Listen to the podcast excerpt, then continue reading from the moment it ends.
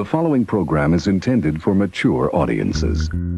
You're listening to Bottom Shelf Recording Talk Sounds boring. Oh my, yes. with your hosts, James Seabrook Okay, you were paying attention, but the idea is clear in my head, but translating it into English is not. That's brutal. I understand the hypocrisy. and Joey Roach. I don't even know what you do. I was just told you were the man. Some people would say I'm overconfident. That could be my ego talking, though. I'm trying to think of the right word. Oh, Yeah. must be a tough word. Next subject. Uh, you're bored with this one? You don't hear us gassing on about it. Keep using the word. I do not think it means what you think it means. By the way, you know, when you're when you're telling these little stories, You have a big mouth. here's a good idea. What are you even talking about? Have a point. Why are you airing personal matters with complete strangers? It makes it so much more interesting for the listener. you took that to a next to the next level and Yeah. It, Out your- your- it was fun to edit, boredom. but yeah I don't want to go back to editing. i wouldn't mind editing someone else's podcast I don't think I would mind editing someone else's podcast either because at least I get paid for it. right right but editing this yeah neither of us get paid Yeah. hey so i wanted to um, i wanted to start off because um the black friday cyber monday weekend has now passed Mm-hmm. um and i wanted to start off with something we touched on briefly last week um i'll see if this works i haven't tested this at all so this might be a moot point but Oh, you were talking about the UAD. 12 days, whatever.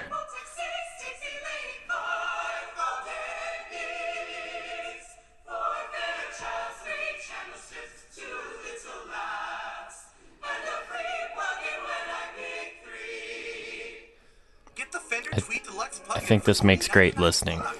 I don't even know if that's how much that picks up on the podcast, but um, uh, I have no intention of spending any money on plugins um, for the rest of the year for sure. Um, but this was the closest I got to getting excited about it. And it is specifically, I mean, it's it's it's more creative. They obviously put in a lot of a lot of work and some cool creativity into it. Yeah, the the twelve days of UAD is an interesting one. it's a neat it's a neat thing that's right. Um and that's kind of want to kind of where i wanted to go with this. Dog is gonna break something. Maybe. I don't know. Um kind of want to where, where i wanted to go with today is um naturally we're gonna tangent but the whole idea of of the great sale on audio gear. And I was hoping we could cap it off at the end by talking about our greatest our greatest mistakes that we've made When in- buying gear, When or- buying gear, yeah. And we don't have to get into that right now. I- I'll, I'll give you the show to think about it. uh, I mean, I could say things that probably make people be like, "What the hell?" Because I would say buying anything by Waves because I don't like Waves. which is which is probably why I mean they, they must be they must be popular plugins because there's lots of guys that use them, right? But Oh, uh, they are popular, and that's kind of I think part of the reason why I don't like them. It's because I can hear them on everything. really, Kind of. Hmm. Like a lot of people use the same presets and stuff is what I find, and I've been able to hear that to an extent. I don't know that I'd be able to I'd be able to tell a a Well, preset. I don't think I actively like could know just by listening to something, but hmm. when somebody tells me like, "Hey, this is what I used," then it's just it clicks in right then and there. It's like, "Oh, that's why it sounds like that." gotcha. It's the, it's the kind of thing I've noticed a Okay. lot with uh, Waves plugins. Is when somebody tells me that they used Waves plugin for majority of their mix or whatever. It's just it, it clicks into me as to that sound that I don't like. Right. Fair enough. I I mean, this could all be in my head though. I don't think my ears are as sensitive as yours because we've we've done tests before where your your ears um, hear even just in the high frequency, your ears hear way higher than mine, and so it, it it's entirely possible that that your ears just overall are more sensitive to to specific details, and you, you might even have a great memory for a subconscious memory, maybe uh, for um, for that kind of sonic fingerprint that these plugins leave. Sure. Um, Another thing I don't like about them is the hiss that their analog stuff. You can turn that off. I know you can, but I have to actively turn it off. It, it would be nice. It would be nice if, if there was a if there was a default setting you could s- Yeah. set them all to be off. Well, I can because Reaper will let me do that. Yeah. Like I can s- have a preset like this is the starting Yeah. position, but I don't want to do have to do that for every plugin that I own.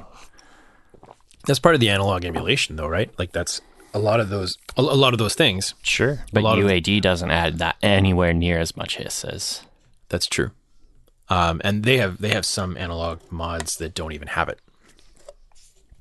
yeah. They're just emulating the components of the electronics. They're not Emulating the- the, the hiss noise that Yeah. is a result because they know that you're in the digital realm. You don't necessarily want that. Right.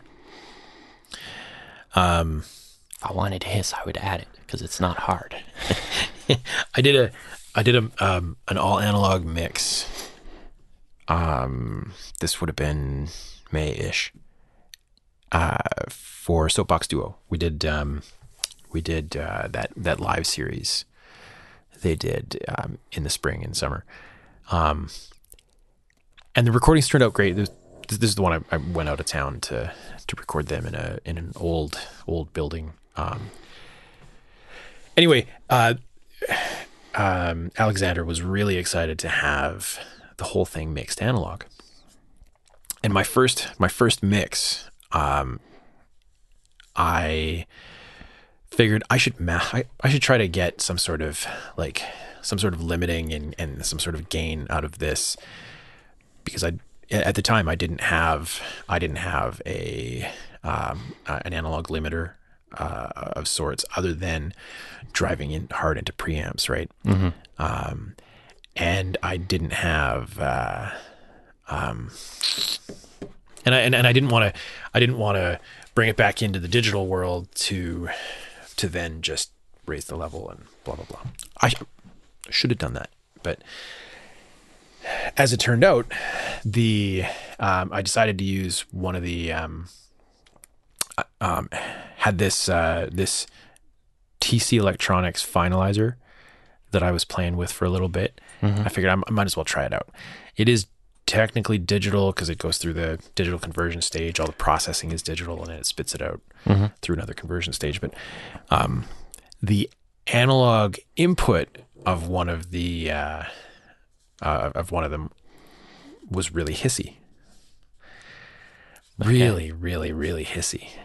Um, and now I know that now works great digitally. We just hook it up. We actually hooked it up up, up here um, through uh, Toslink cable, uh, and clean as a whistle. Um, but that one analog input, I think it was the right one. Noisy as fuck. Anyway, so so I fought with it and I fought with it. I wonder- if I'm just like over overthinking this. You know, is it really as loud as I think it is? So I sent off the mix to Alex and said, "Hey, you know, um, there were a little bit of noise issues. Um, let me know if they're too much for you, and I'll just I'll just redo it."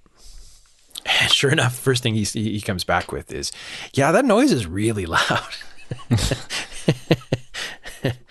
uh, yeah.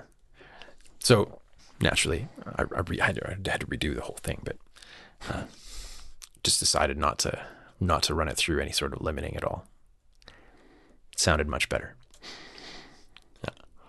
Or you could just use an expander before the limiter to help minimize the hiss. That was the thing. Um, that was the thing. Is the the hiss was loud enough be, because the um, because the hiss was introduced at the uh, at the device, not before the device. Oh, Yeah, it, it, it was it was the actual Right. it was the actual input on the on the the finalizer that that was um, then use a different limiter. yeah oh yeah Exa- exactly I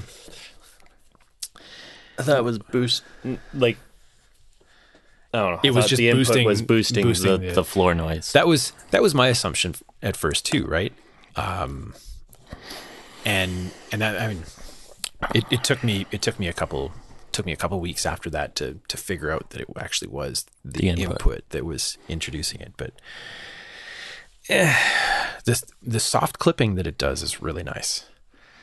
It has this i don't i don't even know what it actually does but it has this um what they call tape style clipping. Um i really really like it. Don't like the multiband compressor because it's fixed frequency points. Um and uh you don't have individual threshold control. Um it's just kind of turn it up into the into the presets I don't like that at all. But the clipping is really nice. That's what we use it for up here. Yeah. Gives mostly it gives Roland an extra toy to play with up here. Um, and he really he really likes the the uh, the clipper. Anyway, um, I wanted to I wanted to um, I have a feeling that you're going to be, like just because you hate waves so much. I have a feeling that you're going to be really resistant to this. So if you really don't want to go through this, um, then uh, just let me know. I I think you're overestimating how much I hate waves. I just I have no okay. Well, I, I was there are some plugins I like of theirs, but because I don't like majority of their plugins, I stopped using even the ones that I like. you do like, yeah. So they have um, today they they've extended their um, their twenty nine dollar plug-in sale. Okay. Sounds like a And- typical waves thing. Yeah, exactly right. They every every major event they seem to do a twenty nine dollar. Anyway, so they they they have seventy five plugins um, uh, for sale. Uh, let's just sort of For buy that. thirty bucks each. for twenty nine dollars each. No, it's twenty nine American. So it's like forty bucks. Yeah, yeah, right. Um, so I was hoping we'd go through some of these. Sure. Um, because there are definitely some in here that for twenty nine dollars I'd almost consider. Yeah. right? Um, and I was hoping we could just, I, I was hoping we could just like forget that it's waves. Sure. I, Yeah. I, Yeah. I mean, it, the fact that it's waves doesn't really mean all that much to me if it's something that I could see being very useful. right. And At the same time, though, I don't want to go through the headache that is dealing with waves Dealing- just to use a plugin.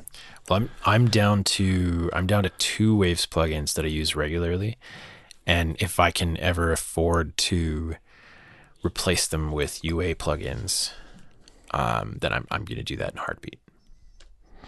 Because That's what I want to do is buy some more UA plugins.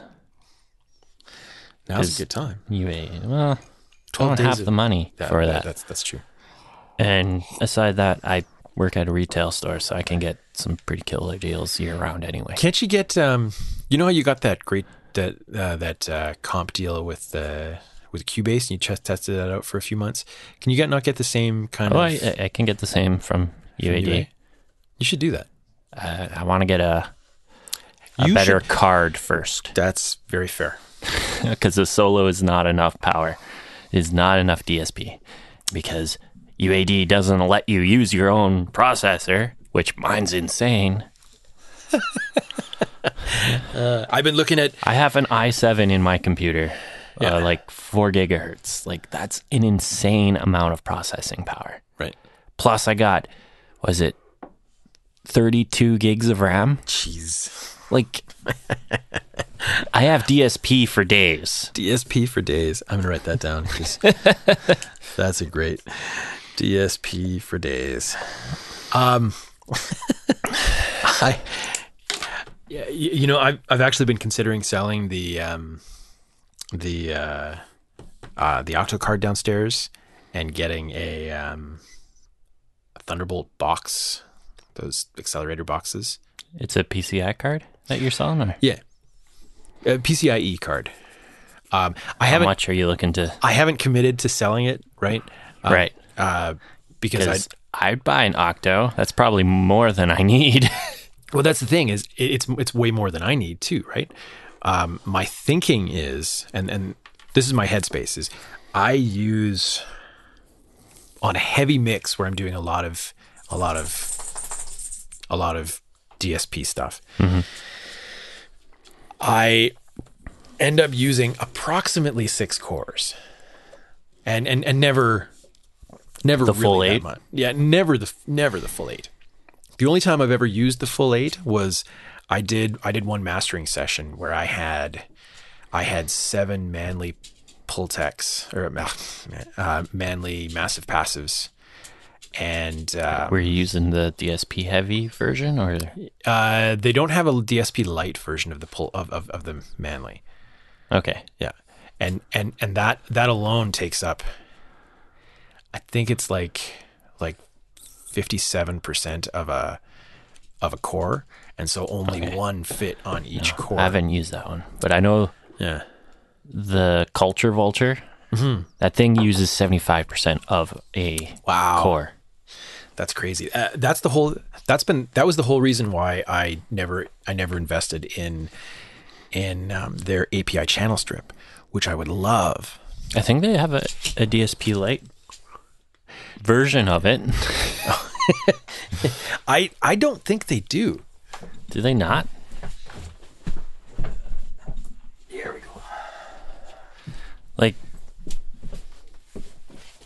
I'm pretty sure they do. Maybe they do, but I, I, I don't think, I don't think they did. I, I, I mean, I'm, I'm glad I didn't buy it anyway, because as it turns out, I just don't need it. I, I don't need anything really. I, I should sell three quarters of the stuff I own, but, But you're not going to. but I'm not going to. um, yeah. Um.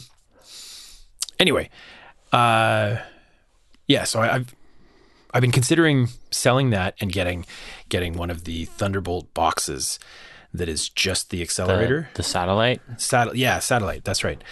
Because they have they have four core and eight core versions of that. Yeah. And I was thinking, I, I get a four core version. I pair it up with the Apollo that I have, and I'm good to go.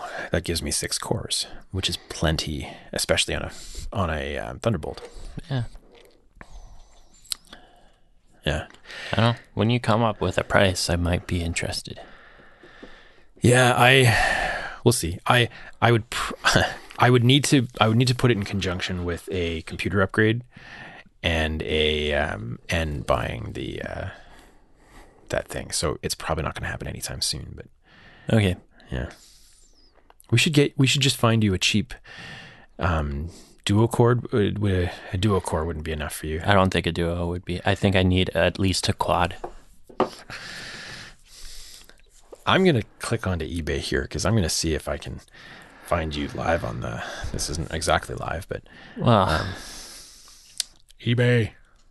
Let's do a search. the thing is, is usually people aren't selling low enough that it makes it worthwhile. Yeah. yeah, because of uh, my discount at where I work, like it, it usually ends up being what people are selling their used stuff for.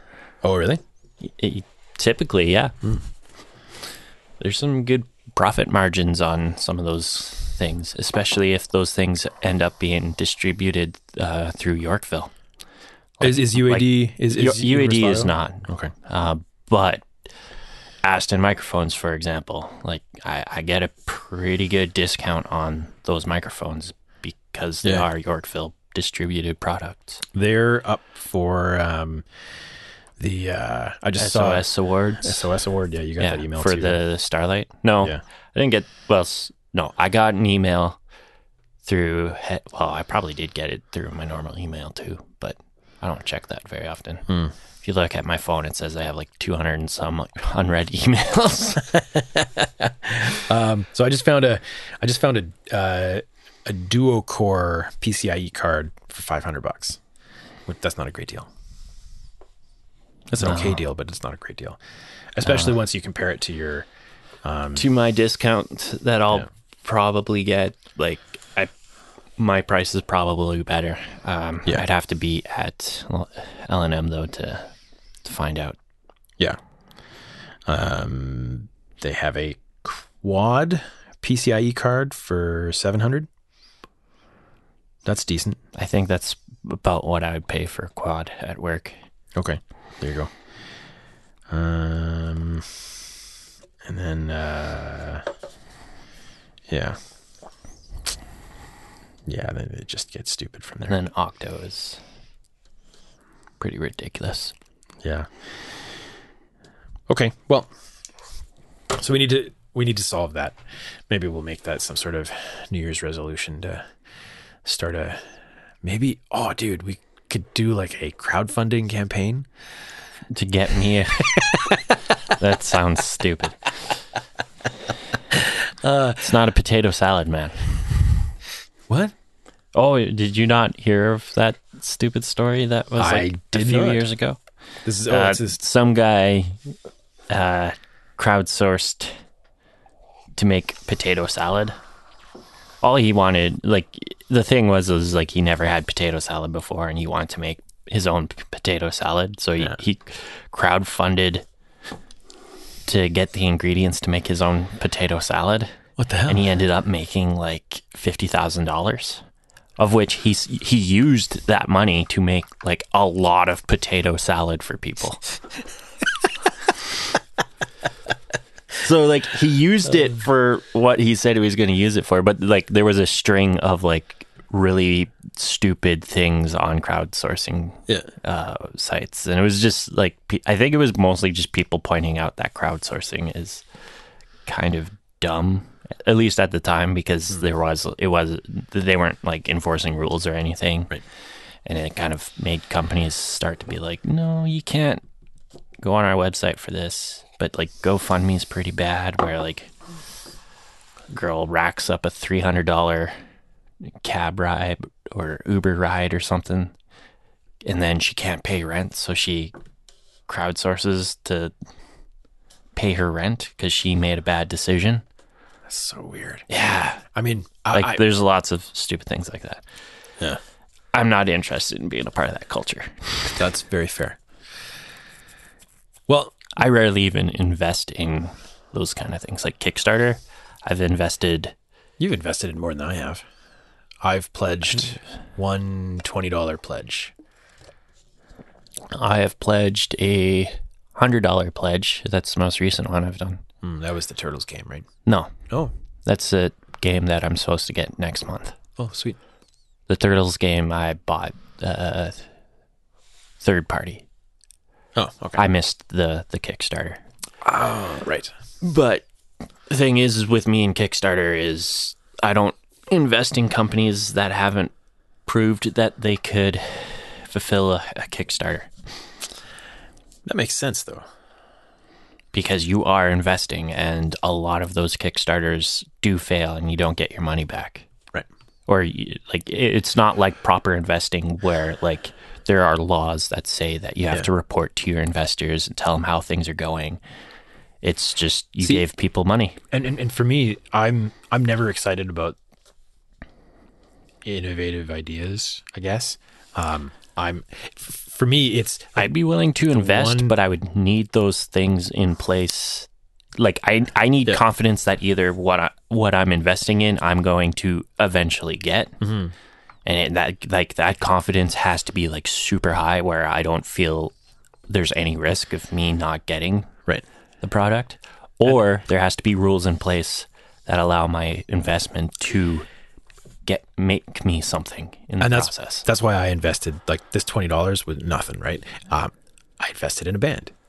It was uh, not really a band. It was a lead singer of a band doing his first solo record, and they've crowdsourced th- the band's albums ever since. But uh, this would have been 2013 or 2014 or something, and it was it was just he he treated it as much like a pre-sale to Yeah. raise money. Well, a lot of bands do do that, where Which I they think is- it as a pre-sale. I think it's a Um, fantastic idea. Yeah, I think it's great, but same time, I've seen like video companies or video game companies that do the whole Kickstarter thing. Like, Yeah. I will never do uh, uh, crowdsourcing for a video game because there's too many stories of the studios that got the money deciding, oh, we're not going to make the game anymore. Yeah. And then not giving the money back. Yeah. Yeah. Yeah. Nor do they legally have to. Well, see now now there there are um slice of the pie was one of the early ones.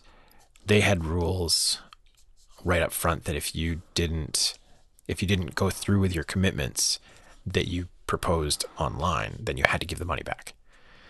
Now I don't know how much how much ability they had to enforce that, but um Uh, but I I, I would but suspect that- Kickstarter being the the popular one, like it doesn't really have any rules as to like you have to deliver on the product that you are promising.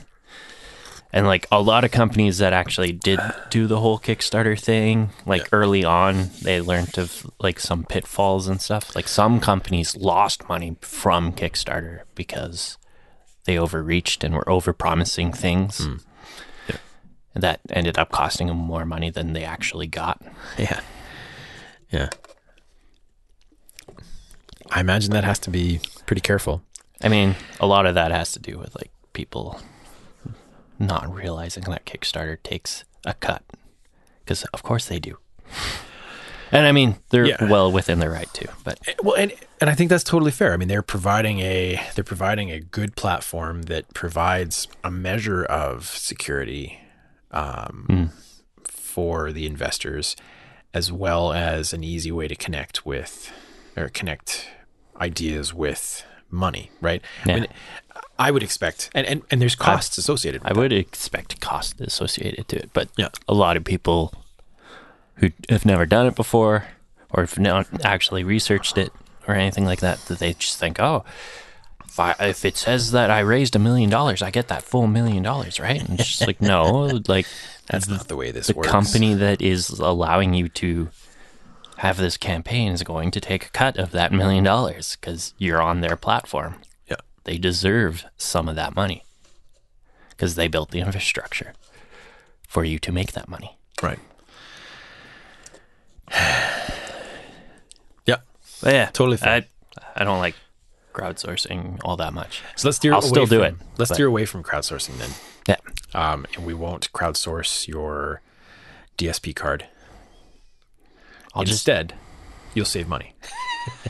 you won't. You won't save money. You'll pay off. You'll pay I want to save money so Long that I McQuade can account. actually and do. Actually, my Long McQuade account is well, one of them is paid off. one of them. Uh, the second one might also not have a thing on it anymore. But that's a thing I just found out about yesterday. Cool. Had a guitar. I got I checked it in yesterday for uh I thought it was just truss rod adjustment was all that was needed, but it turns out that the neck might be fucked. That's rough. Yeah. Ooh, that reminds me of another thing I wanted to. So I might have two accounts paid off, and then all I have is a layaway that needs to be paid off, which I only owe like three hundred bucks on. One hundred fifty of which I could, because I have one hundred fifty dollars of credit at Long McQuade, There you go. because they reward you for uh, selling a lot. Cool. Oh, as they should. You make them money. Yeah, I'm I'm considered what they call a top performer. Yeah, you mentioned that. Yeah, Yeah. and I got one hundred fifty dollars Long McQuade's credit as a result. Um, I want to ask you about uh, a common gripe that I have. Um, we may never get back to the DSP thing, but um, I teched a show on the weekend um, where the organizer of the show rented the gear from Long McQuade North. Okay. and I because I, I had nothing to do with any of the equipment or any of the choices. They asked my opinion, but I just don't know equipment that's available for rental these days. So um so I never bothered. I never contributed anything significant to the input. I, I, I basically said whatever you guys get is fine. We'll make it work. And it was. Yeah, I mean the, the show turned out fine. Um Is it not? And I'm I'm assuming the answer is no because I never I never get the luxury of this anymore. Is it not common practice to have to have some sort of graphic EQ go out with with a rig to EQ the system?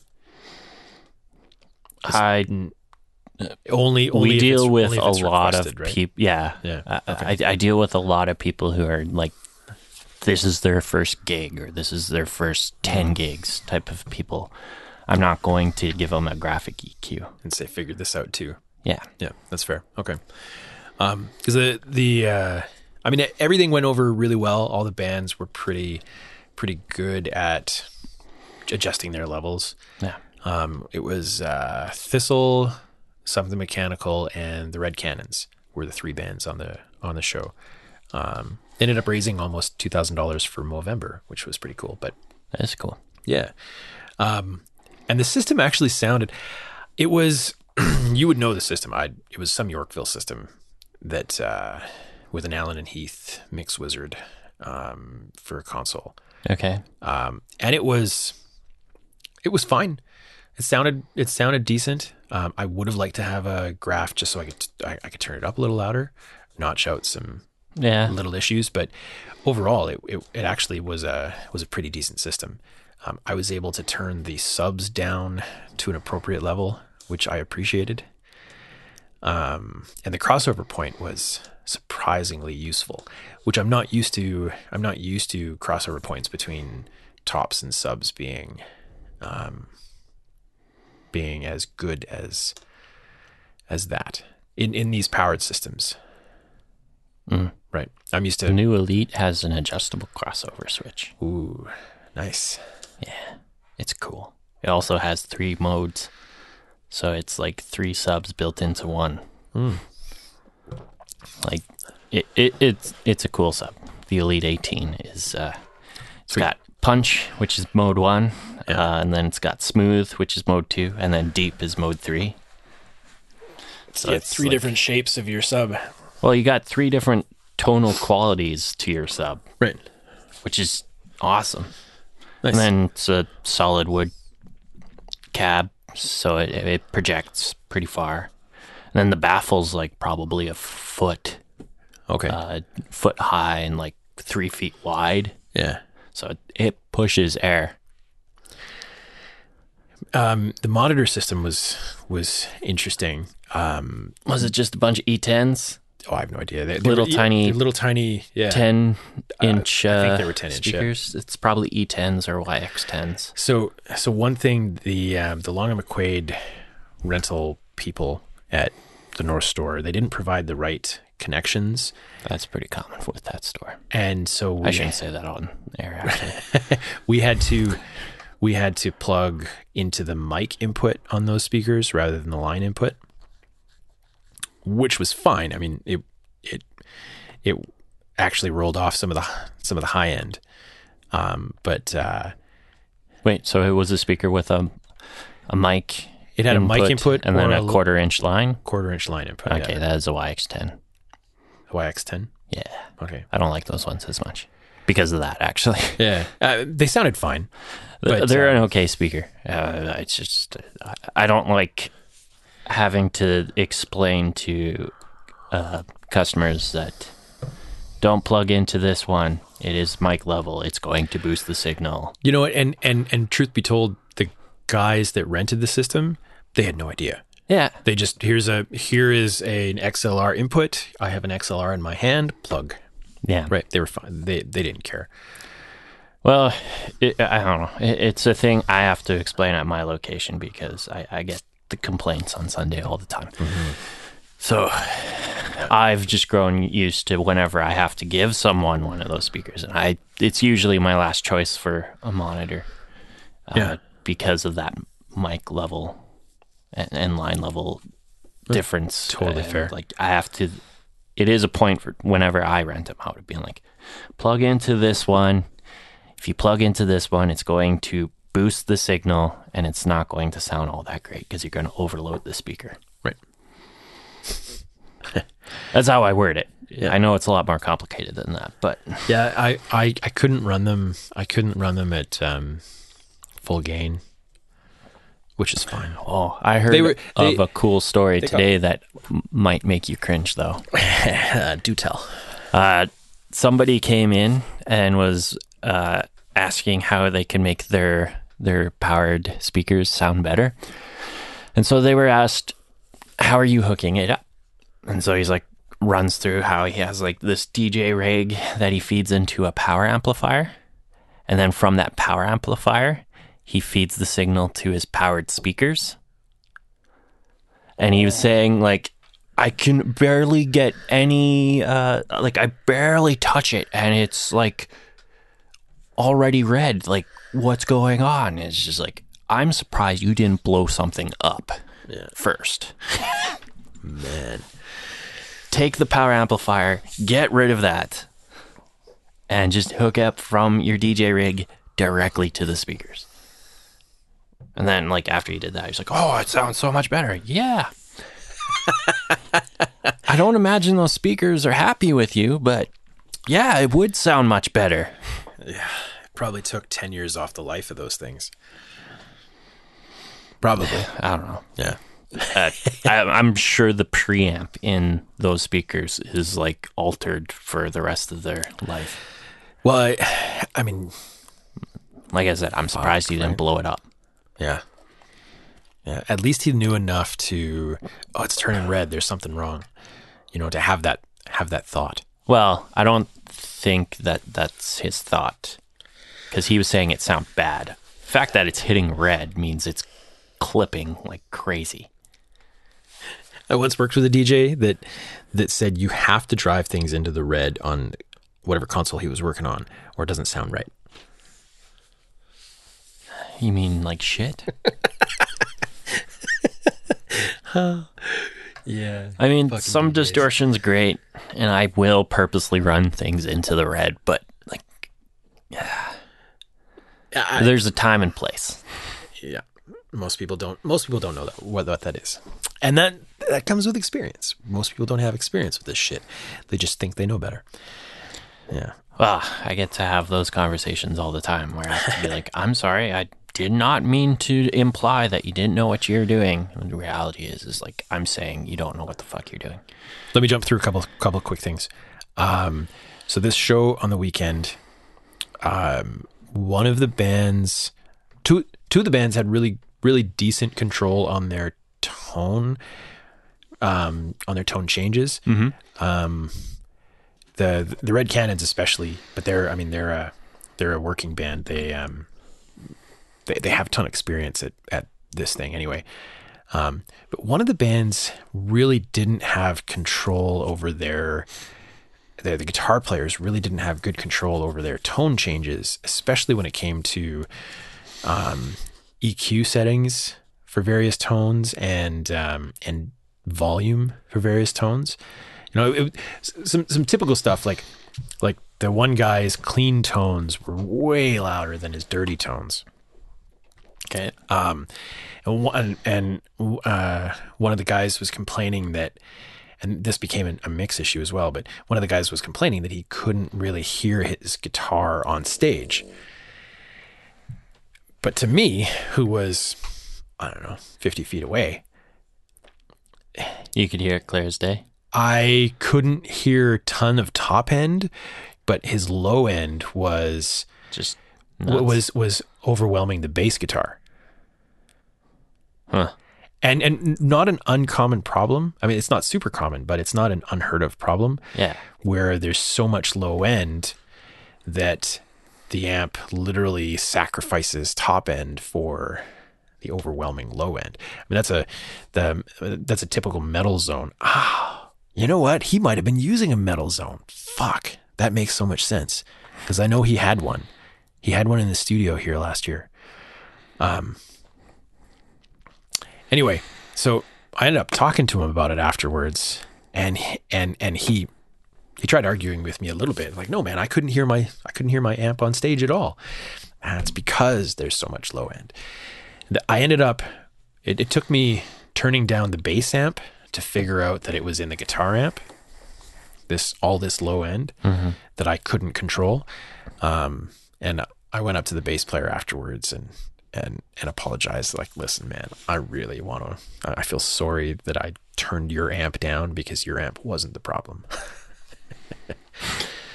yeah, yeah. He just kind of grinned and let me explain, and it was good. But um, you as a as a former working guitar player, Sure.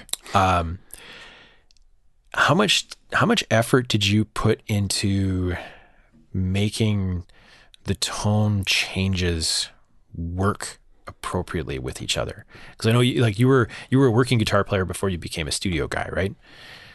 Uh, yeah, I guess. More or less. Yeah, I was Um, always recording and stuff, and I always had an interest in recording. Okay. Uh, but how how much how much time did you did you put into into making sure that your the tones you were using, you know, maybe you're using three or four tones on a particular song or or throughout the course of the night, making sure that they work. You didn't. I used like a tone. That's the amount Mm. of effort I put into things. Yeah, I, I'm.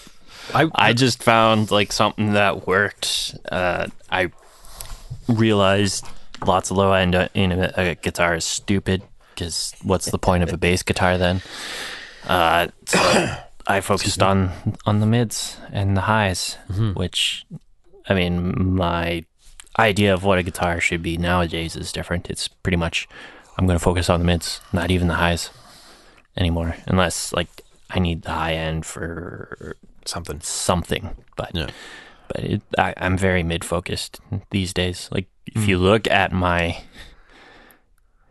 if you were to graph my EQ, it'd probably be a frowny face frowny face. instead of like the the usual metal like happy face where all the mids are gone and like the bass and tr- treble are high. It's bass and treble are down and mids are like cranked. Well, and and and that's some of the best guitar tones come from exactly that, right? Yeah. Yeah. Fuck. Um. I mean, some amps have so much mid that you have to do the the happy face, but majority of amps that I use, I, it, it is a frowning face. I was actually pretty shocked with this band because they've been they've been playing around town together for well a couple of years now.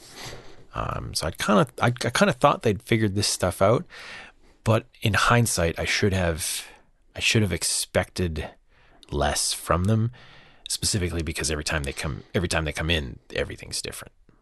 Hmm. Everything's different. There's, they're never settled on anything. Um, That's a common band thing. yeah. Uh, is it is it is it too much to ask though? Um, to ask a guitar player to to have his guitar tones, even if it's just volume matching, um, sorted out. Uh, that's a tough one. Yeah, I mean, because it's it's. I do feel like it's a legitimate question because I mean, a guitar player, they're usually in front of the amp really loud anyway, right? So they go from a clean tone to a dirty tone to a more dirty, more dirty tone, and there should be some reasonable sense of this tone is quiet, this tone is loud, this tone is louder, you know, um, and and and balancing them out appropriately. you would hope that somebody had has figured that out and tried to get them close to each other in terms of volume, or at least perceived volume. Right. But Yeah, it, it it's a thing that happens, and if a band's not willing to do sound check, you're not going to know until well it and, and happens. With with a three band lineup, you don't always get sound check, right? That's fair.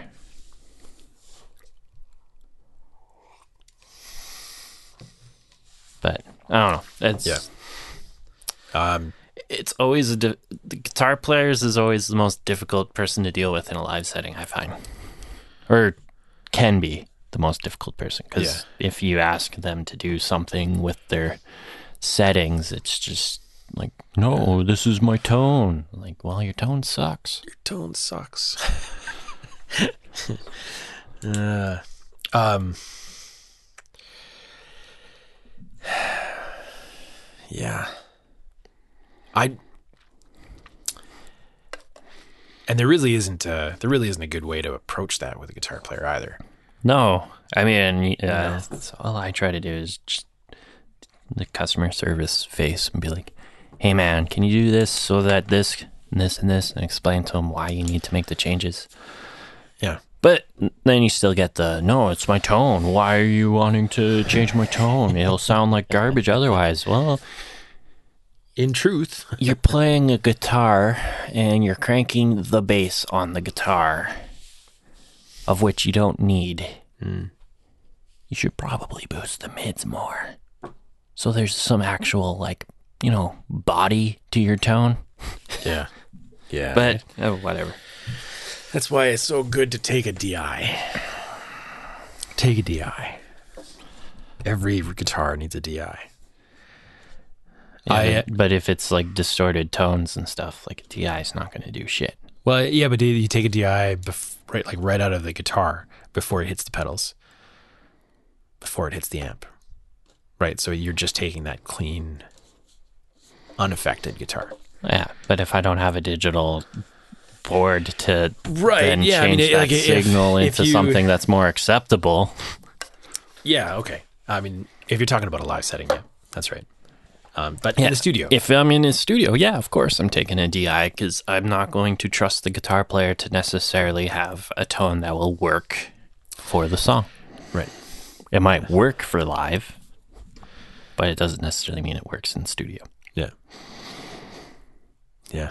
I ended up, um, the PA volume wasn't much louder than the stage volume, um, just a little bit. So I ended up doing just a whole bunch of, okay, let's boost the mid range, your frowny face Yeah. kind of thing. And um, I'll just blend that into taste. This is, uh, it still doesn't sound good.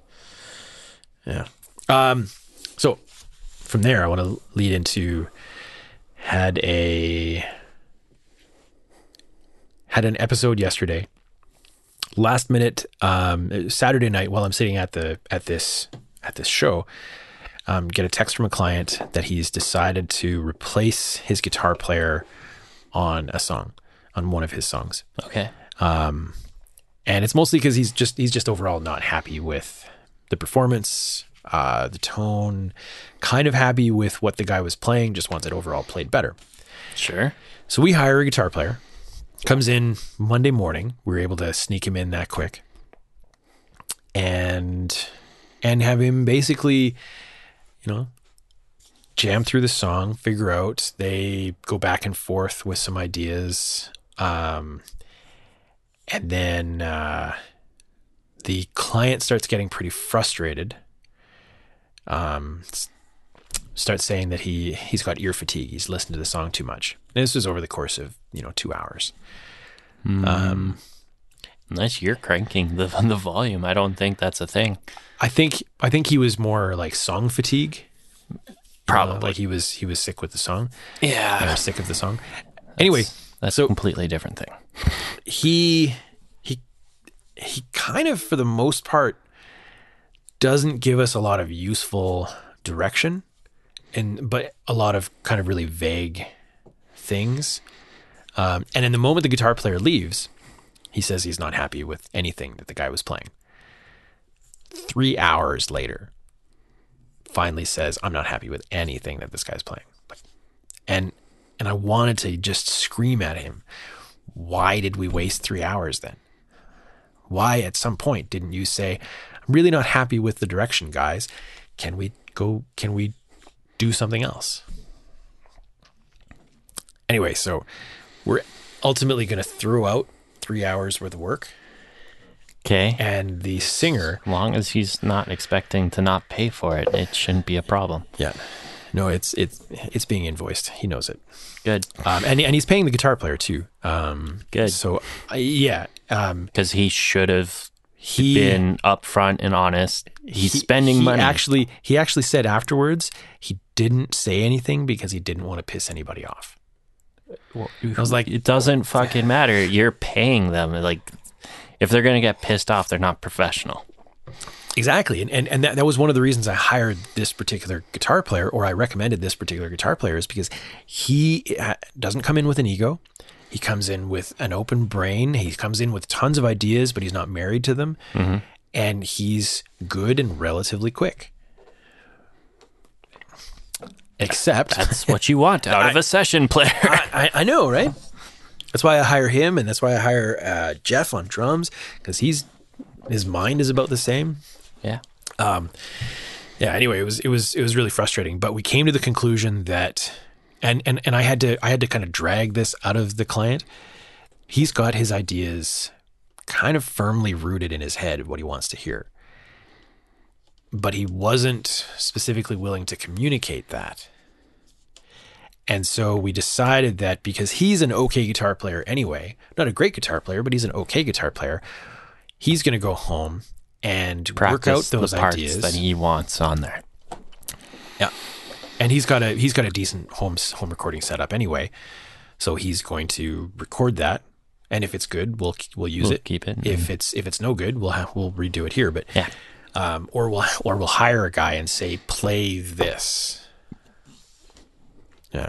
So Okay. it always it, it always it always leaves me a little frustrated when that kind of thing happens because I feel the guilty person there.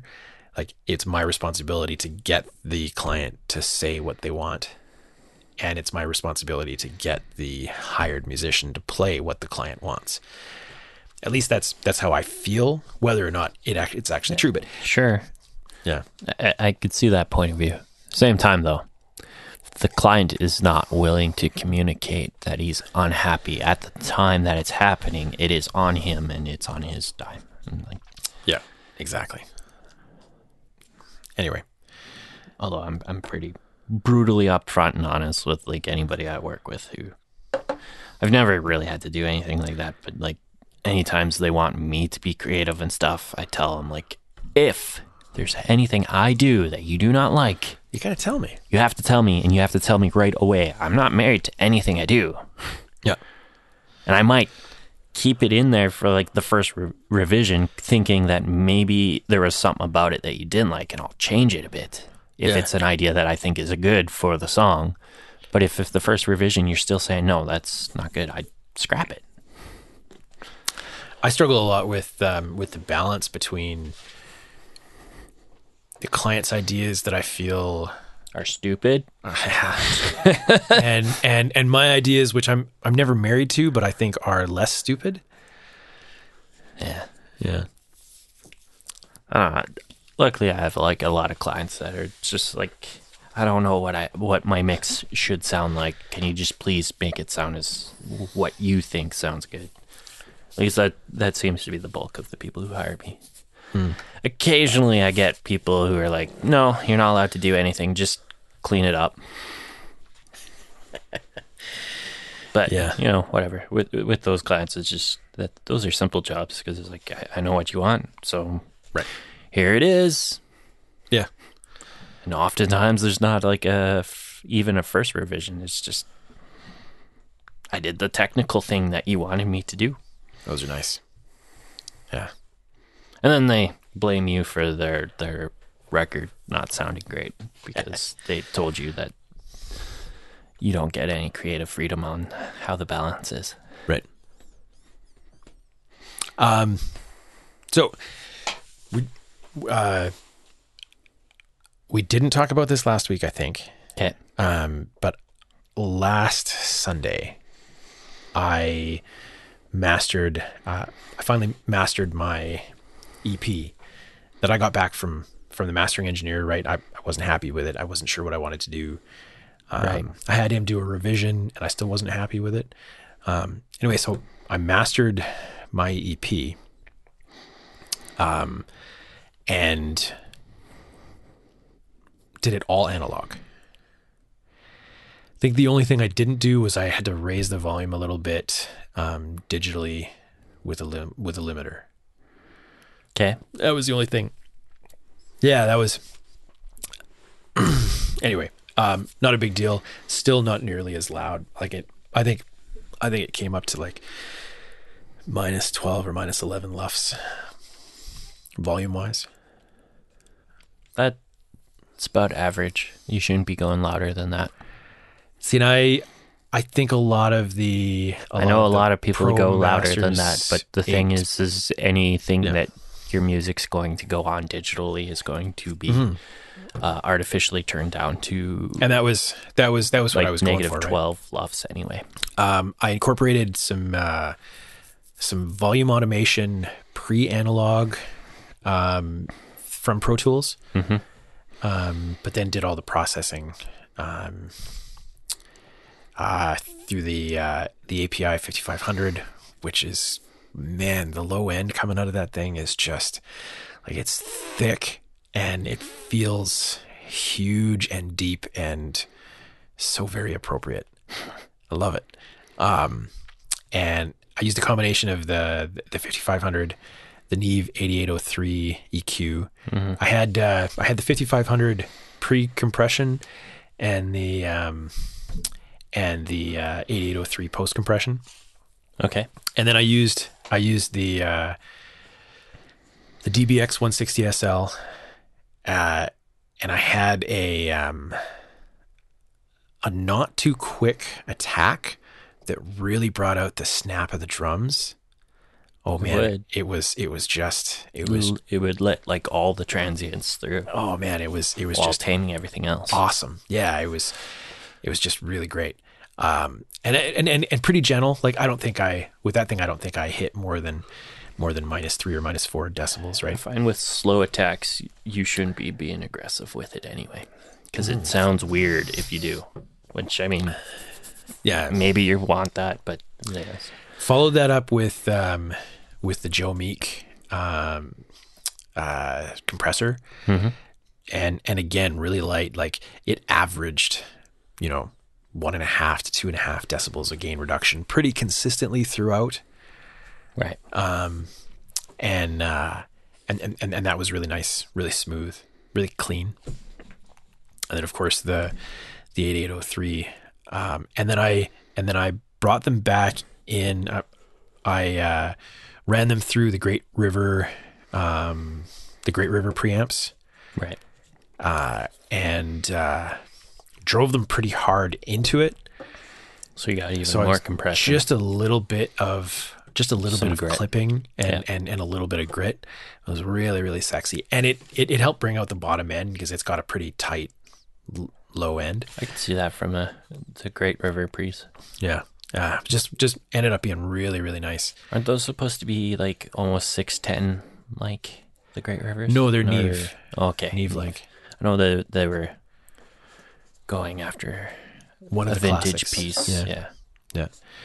Um, so I, I was I was super happy with it. I uh, drove around with it in my car for days, um, trying to decide if I was actually happy with it or if I was just excited about it. Um, but yeah, it was A couple days is pretty good if if you decide. no, no, no. It was like six days because I I didn't make the decision until that was Sunday, Uh huh. and I didn't make the decision that I was happy until Friday or Saturday. Yeah, but now it's done. There's even a couple mistakes in there that I've noticed. yeah, uh, you'll you'll you'll love this. so I did I did a tiny bit of pitch correction on the bass guitar in one song.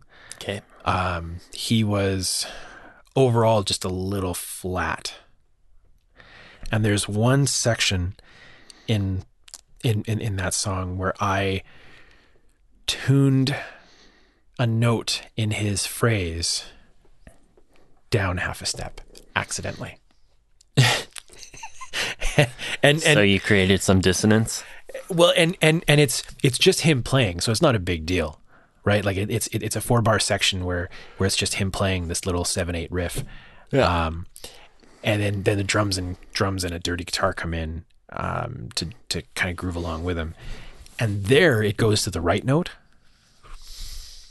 Just super weird, but you're right. It, it's this cool like off putting kind of thing.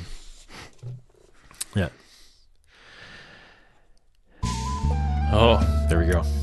So we got through most of the things on my list, except for the DSP thing. We never got back to the plugins thing, but that's okay because Yeah. neither of us are really all that excited about plugins. I'm excited about sales, but sales are great, yeah. and then I get to compare them to my discounts. We'll see y'all next week. See ya. Follow our hosts on Twitter At Two Bodies of Water. Got that mic in a comfortable spot yet? I'm still working on it. At Joey R. Engineer. I can't even talk. I don't remember what my point was. This is a boring podcast. Um, I realize at the end of this, we didn't introduce ourselves. On to the internet you go. Go switch off.